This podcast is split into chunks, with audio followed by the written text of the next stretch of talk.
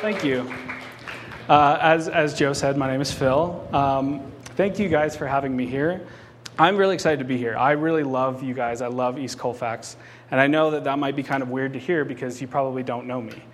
Right now, the relationship that we have is sort of um, if you've ever been to like a family reunion and you meet this relative that uh, you didn't even know you had, but they're like super excited to see you because they have like memories of you being a kid and them holding you and uh, maybe changing your diaper. That's sort of the uh, relationship we have. I feel like I know you guys. You guys don't really know me. And to be honest, I don't actually know you guys, but I'm very excited to be here. I feel like I already love you guys. So thank you for having me.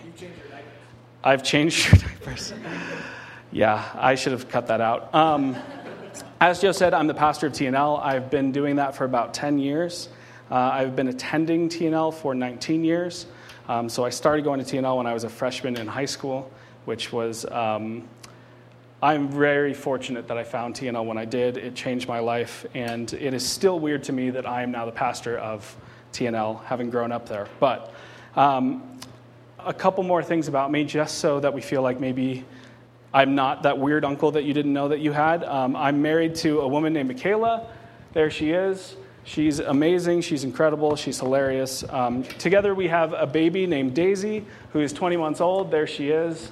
That was yesterday. She was playing outside with the snow, making a tiny little snowman. Um, she is just the best. Um, I love her.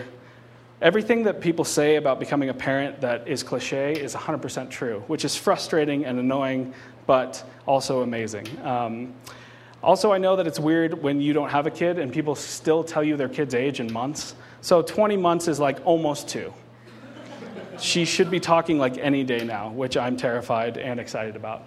Um, how many of you here are familiar with or just huge fans of Enneagram? Okay, great. So, like half the room. Um, I, I am an Enneagram 6. So, this is not unique to me, but foundational to my struggle or my identity is a desire for certainty, uh, particularly certainty when it comes to my faith. Um, I want to have certainty that God exists, that He hears me, that He is in control of things. Um, I want to have some sort of certainty about the afterlife, like what on earth happens when we die, uh, because I have faith in God, but I also have a lot of doubts. Um, we live in a complicated world. How could you not have doubts? Um, how can you navigate integrating science and faith without bumping up into doubts? How can you want to be someone who is reason, reasonable and rational? And still hold to some of the truths that we claim? Um, how do you make sense of horrific things in the world like the coronavirus right now, of death and poverty seeming to be always present, um, of corrupt administrations, the ending of my friends' marriages, failed adoptions, miscarriages, children suffering abuse? It feels like evil is so pervasive and ever present. So there's a lot of room for doubt. I think every person who has faith and is honest at some point has doubts. This doesn't diminish our faith. Uh, many heroes of our faith have carried doubts. Uh, Martin Luther talked pretty openly about his doubts. C.S. Lewis has written tons about doubt in general and about his doubts. Um, we know after her death from her letters that Mother Teresa uh, was racked with feelings of doubt most of her life. Um, Pope Francis writes about doubts do not panic, we all have them which I think is so beautiful and so blunt. You don't have to like the Pope. That's fine. I happen to really like him, even though I'm not Catholic. Um, I think he's a great guy. Um, these giants of our faith, these giants of persistent hope, um, which I think is a beautiful definition for what faith is persistent hope. So I'm going to be using those two interchangeably tonight. Uh, these giants of faith, these giants of hope, have or had doubts. Because despite what you may have heard, doubt is not the opposite of faith or of hope. The opposite of faith and hope is certitude. Certitude is absolute certainty that something is true. So if you think about it, an absolute certain world is a hopeless world. You don't hope for things um, that you're certain about happening, right? That seems silly. You hope for things that you hold some element of doubt about. Doubt is an essential element of hope, it is an essential element of faith. And at the same time, I don't want to diminish the fact that our doubts can, can smother our hope. Hope is risky and scary, and it leaves us exposed. Certainty, um, though I'm not sure it's actually attainable, feels safe, it feels secure, it feels protected. And so when our doubts are battered by repeated disappointments, when God doesn't show up the way that we expected or the way that we wanted or maybe at all, it hurts. We feel betrayed. We feel stupid and lost. And we begin to doubt. At times, these doubts are little, uh, can be little more than an annoyance, like a gnawing in the back of your mind. Other times, they can be devastatingly painful. When the deepest convictions and foundations of who you are and what you believe are suddenly in question, that can be really disorienting. Um, when you have so much dissonance in your head because the facts in your head don't line up with how you feel in your heart, that can be really hard. That can feel like torture. I think it's in these times that doubts can push us to protect ourselves. Doubts can push us to, to move towards the safety of certitude. I think our doubts are like potential energy. So they're opportunities for us to either embrace mystery and risk and persistent hope, or they're opportunities for us to try to protect ourselves with the illusion of safety that certainty offers. Doubt is not the opposite of hope or of faith. The opposite of persistent hope is certitude. God calls us to hope, to persistent hope, not to certitude. Yet, I think so often we are pressured to arrive or at least claim some level of certainty, right? Um, like I said, uncertainty is really uncomfortable. You feel out of control. It threatens stability, it threatens the status quo. And so, in our culture, we feel pressure towards certitude from both within and outside the church. I think in our larger culture outside the church today, um, we're told that anything that you can't be absolutely certain of is an illusion and it's not worth your time. Anything that can't be proven um, with empirical scientific data is worthless, which has bred a sense of disdain for people of faith, for people within the church, as being foolish and unintelligent, simple minded, and unwilling to think. A.J. Sherrill, a pastor that we're pretty big fans of around here, who is in Michigan, writes this For many in our day, faith is a silly exercise of neglecting the mind. But faith is not checking your mind at the door. Faith is embracing the possibility that this world is far more mysterious than society would have you know. I love this quote and I steal it all the time um, because I think it is such a perfect picture of our world right now. There's this pressure outside the church to arrive at certitude. But there's also pressure from within the church, and this is something that um, continually makes me really angry. Uh, people within the church often treat others within the church who have doubts as inferior or as less than. Doubt is something to be avoided in church, it's something to be quarantined and fixed in others. It's something that people often say from up front that doubt is something to wage war against. So people who have doubts, um, so people who breathe, uh, feel like they can't voice their doubts. They feel like doubts are wrong, that, that maybe God will be mad at them, maybe they'll be rejected by the church. I have friends who have walked away from faith because they have been treated this way. But deep and strong faith is not faith that doesn't doubt. Because that's faith that doesn't doubt isn't faith, that's certitude. Peter Enns, a biblical scholar and author, writes A biblical model of faith isn't about trying to feel certain about your beliefs, but being willing to commit to living a certain way despite the fact that you're not certain. So, from both inside and outside the church, there's this desire and pressure towards certainty. And we're caught in the middle of this tug of war, which is actually, I think, the place where God calls us to this place of mystery, of faith, of hope, and doubt. So, if you struggle with doubt, please hear this. You don't need to be ashamed of your doubts, you don't need to hide them. Spiritual maturity is not the absence of doubt, doubts are opportunities to hope. Doubts push us into faith. Doubts keep us honest with God and others. Which brings us to our text for this evening. Um, though you guys already read it together, which I, by the way, I think is a really cool practice that your church does, um, I'm going to quickly read it out loud again. Um, this is John 20, verses 19 through 29. On the evening of that first day of the week, when the disciples were together, with the doors locked for fear of the Jewish leaders, Jesus came and stood among them and said, Peace be with you. After he said this, he showed them his hands and his side. The disciples were overjoyed when they saw the Lord. Now, Thomas, also known as Didymus, one of the twelve, was not with the disciples when Jesus came. So the other disciples told him, We have seen the Lord. But he said to them, Unless I see the nail marks in his hands, and put my finger where the nails were, and put my hand into his side, I will not believe. A week later, his disciples were in the house again, and Thomas was with them. Though the doors were locked, Jesus came and stood among them and said, Peace be with you. Then he said to Thomas, Put your finger here. See my hands. Reach out your hand and put it into my side. Stop doubting and believe. Thomas said to him, My Lord and my God. Then Jesus told him, Because you have seen me, you have believed. Blessed are those who have not seen and yet have believed. So, if doubt is part of the journey of faith, I think we can learn a lot from this guy who gets the nickname from this story of Doubting Thomas. It's not really a fair nickname at all. Uh, it's not the sole aspect of Thomas's character.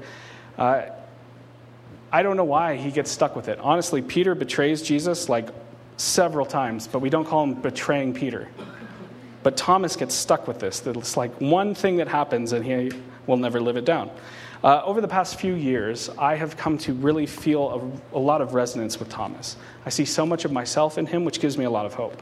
Um, one commentator described Thomas as someone who expects the worst and then is surprised when good happens, which I read and made me angry. um, I don't know if you guys have had this situation, but like, especially back when I was in college, someone would tag me in a Facebook picture, and you can request to have them untagged, and you have to say why. And one of the options is, I'm in this picture and I don't like it. And that's what I felt when I read this description of Thomas. Please untag me. Uh, to understand the story of doubt of Thomas, we need a little backstory. Thomas is one of the 12 disciples. That means that he has given up a lot to follow Jesus, who is this nobody Nazarene at the time. Thomas has given up his family, his friends, basically his life, and he has loyally followed Jesus. Even as resistance has grown to Jesus, even as Thomas's own life has be- become endangered for following Jesus, he is loyal. Uh, we have two scenes prior to this famous doubting story that we just read of Thomas that help us understand him a little bit more. The first is John 11. And the disciples and Jesus have just left Jerusalem to hang out kind of in the suburbs because they catch wind that uh, people are plotting to kill Jesus. So they get out of the city to let it cool down a little bit. Like, as soon as they finally get out of the city, Jesus gets word that one of his best friends has died. And so he says to them, Hey guys, we're going to go back. We're going to go back to the city so that I can be with my friend's family while they're mourning. And his disciples are like, Dude, you're crazy. Like, we just left there. They're going to find you. They're going to kill you. And Jesus says, Guys, calm down. It's going to be awesome. Just trust me. And so he starts walking back to the city. This is one of my favorite things that Thomas ever does. He turns to the other disciples after Jesus is walking away and he says, all right, let's go die with him. Like, we don't want him doing this by himself.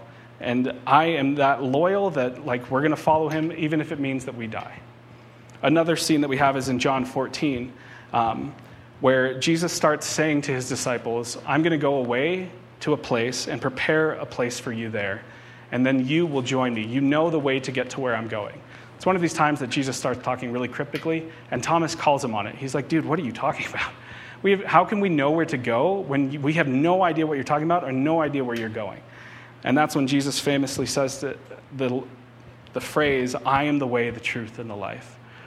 And so we have these two scenes of Thomas that show us that, that his character is so much more than doubting. He is loyal, he is courageous, he's honest, he had a deep desire to understand, and he's also a doubter. It's really good for me to hear that those things can coexist. Uh, pick back up on our story. We're in chapter 20. Jesus has just been killed on the cross. And we see Thomas, a man who has given up so much to follow Jesus and followed him with so much hope, is now crushed. He's fearful, he's angry, he's alone. On the night of Resurrection Sunday, Jesus appears to the 10 disciples. Um, he shows them his wounds, and they're overjoyed. But we're told that Thomas isn't with them. That's a significant detail that we're told. Thomas has just spent the last three years with this group of guys. These are his people. He belongs with them, especially after something terrible like Jesus being killed just happened. But we're told that he's not there. He is so devastated that he, he puts himself in isolation. I think we can all relate to this feeling. Our instinct when we face doubt and pain and suffering is to isolate ourselves, to contract into ourselves. I think so often the exact opposite is it's the exact opposite of what we need. We need to experience grace and community the, the times when we most want to hide. Isolating himself isn't helpful for Thomas, ultimately, because he misses seeing Jesus. Eventually, though, Thomas makes his way back to his friends. and they tell him about seeing Jesus. But Thomas says to them, Unless I see the nail marks in his hands and put my finger where the nails were and put my hand into his side, I will not believe. So he's doubting, right? He's hearing these accounts from his friends, but he's not convinced. He's saying, Friends, I don't believe you. They are giving him what should be the greatest news of his life, that should alleviate any grief that he's feeling, any disappointment or anguish. But he's feeling these things so deeply that he refuses to hope. He says, Unless I have the exact same experience, unless God meets my exact demands, I will not believe. He's so wounded at this point that he's not even willing to entertain the notion that what his friends are saying is possible. Thomas basically says, Guys, he's dead. He's not who he said he was. These last three years have been a waste. Like, he was a fraud. Give it up, it's over. Thomas is in pain, and he attempts to protect himself with doubt. Thomas's disappointments, his dashed hopes, have turned to doubts that are keeping him or, or pushing him to seek certainty. And the best certainty that he can come up with is that Jesus was a fraud. Doubts can so often protect us. Thomas's doubt protected him from further pain, from further disappointment, from the embarrassment of spending the last three years with someone who was lying to him. What do your doubts protect you from? Like Thomas, it, do they protect you from painful wounds, um, from fears? Do they help you feel safe? Do they mitigate risk? Do they keep you from being disappointed or feeling foolish? Uh, for me, doubt, at least in part, is, is a front because I want people to think that I'm sophisticated and intelligent, and I, I fear being dismissed as foolish or simple minded. So my doubts give me a feeling of safety. I don't have to fully buy into anything if I doubt. I can keep myself close to the exits in case something goes wrong and bail is at the first sign of trouble. Back to our story. Um, we're told that a week later, the disciples are back at the same house. This time, Thomas is with them. Again, this is significant. Thomas doubts, but he's still persistent. He doubts the fundamental thing that still keeps this group of people together, and yet he still belongs with them. I think this is a, a, beautiful image of what the church should be like. You cannot believe the same thing as any other person in here, and you still belong here. And I know that that is true um, of this place.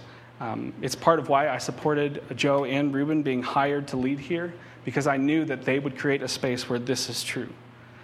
And where our hope is that in you belonging here, you'll develop relationships of trust and hear stories that encourage a persistent hope inside of you. So this time, Thomas is with the disciples, and Jesus shows up. And we read, Then he said to Thomas, Put your finger here, see my hands, reach out your hand and put it into my side. Stop doubting and believe. Which, I mean, if you read that, it sounds weird, right? Like, hey, put your hand in here. Like, that's a weird thing to hear from one of your best friends that you thought was dead. But it's what Thomas asked for, so uh, Jesus lets him have it. Uh, he shows up a week later. Jesus does. He's not in a rush. He lets Thomas linger for a week, hearing his friend's stories about this experience that he missed out on. And then he shows up contrary to what so many of us have been led to believe about God in doubt, and he's not angry. He's not disappointed at Thomas. He doesn't balk at Thomas's demands. He immediately meets Thomas's demands. In compassion, Jesus gives Thomas exactly what Thomas thinks he needs. And then he calls him to something more. Jesus says to Thomas, Stop doubting and believe. That word for doubt is apistos, and the word for believe is pistos. So, and pistos is the word, the Greek word for faith. So, what Jesus is saying is don't be faithless and be faithful. Have hope. He doesn't say stop questioning and be certain for the rest of your life. He calls Thomas to faith, he calls Thomas to persistent hope. He doesn't leave Thomas in doubt. He also doesn't leave him with simple fact verification. Because God calls us to persistent hope, not to certitude. Jesus leaves Thomas in love, calling him to relationship. Relationship with anyone, God or human, requires persistent hope and faith far more than any certainty or any fact verification. Thomas encounters the presence of a God who loves him deeply, and he responds in verse 28 by saying, My Lord and my God. That is significant. That is a unique Jewish phrase to identify the Messiah, and it's incredibly relational. So Thomas finally understands. By saying this, he shows that he finally understands that it's about relationship, it's about persistent hope, it's not about certain, certainty. God calls us to persistent hope, not certitude. Our scene concludes in verse 29 with this Then Jesus told them, Believe you have, because you have seen me, you have believed. Blessed are those who have not seen and yet have believed. I admit, in my doubt and in my moments of cynicism, that phrase seems way too convenient, right? Of course, he'd say this. Of course, the author who wrote this down would write, It's better for you to just take our word for it than to see it for yourself. At least that's how I have often felt when I read this. But I think there's a better explanation of what's going on here. I think if, if the resurrection is true, and Jesus said this, which I think is true, um, I think he certainly had you and I and everyone else that he knew would, be would be believing in him without seeing him physically resurrected um, in mind when he said these things. But we have to also remember that he's still talking to 11 people right in front of him. And he's preparing them um, because he knew there would be moments ahead where they would not have him physically there with them. They would need to have persistent hope. He's saying, even though you're seeing me in front of you right now, alive, complete with wounds, there are still going to be moments when the memory of this experience is not enough to convince you that everything that happened happened. You're going to have to have hope and faith and trust. You're going to have to risk stepping into the unknown. Certainty is not going to be an option. This experience with Jesus filled Thomas um, and instilled him with persistent hope, so much so that he went on to plant churches throughout his life, all the way as far as India. He suffered greatly for his faith. He was eventually martyred for his faith. And he remained faithful even when he could no longer verify Jesus' physically resurrected body. Still, if you're anything like me, it's easy to think Thomas got the benefit of three plus years of following Jesus around. And then he eventually did get to see Jesus post resurrection and got to put his hand in his side, which again is a weird thing to ask. But if I had that experience, I'd believe too. So, how do we come to experience God today, 2,000 years later, when we don't have access to Jesus in a physically resurrected body? When he's not standing physically in front of us talking to us? I don't have a simple answer for this. Um, if I did, I, I, might be famous. I'd certainly have written a lot of books. Um, but I'm convinced that the church being called the body of Christ is not just a cute metaphor. I think it is our purpose. We're supposed to be a visible representation of an invisible God. We're supposed to be the means of blessing to the whole world. We're supposed to be windows through which um, the God of creation can be seen and felt physically. In the absence of the physical body of Jesus, God has given the world you and me and us and each other. That's an incredible calling.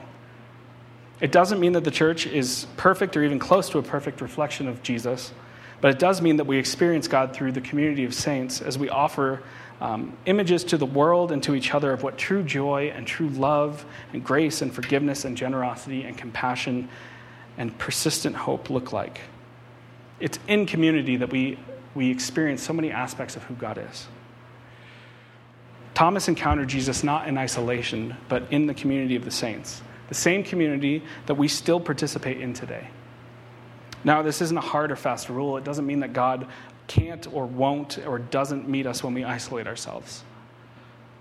But because we are the physical representation of the living God, I think we are much more readily and tangibly able to experience God in community. I can tell you that I still only have faith. I still only have persistent hope in God because of the experience of, of what I've experienced of His love through my community. My community of people who continually extend love and grace to me. People around me who gave me hope, um, continue to give me hope that maybe this God exists and maybe He even loves me, even when I can't bring myself to believe in Him. Something I've told my community at TNL before, which I think applies uh, to all of us when it comes to doubt is this expand, don't contract. The temptation, the default, the tendency is to, to isolate and contract into ourselves, to pull back.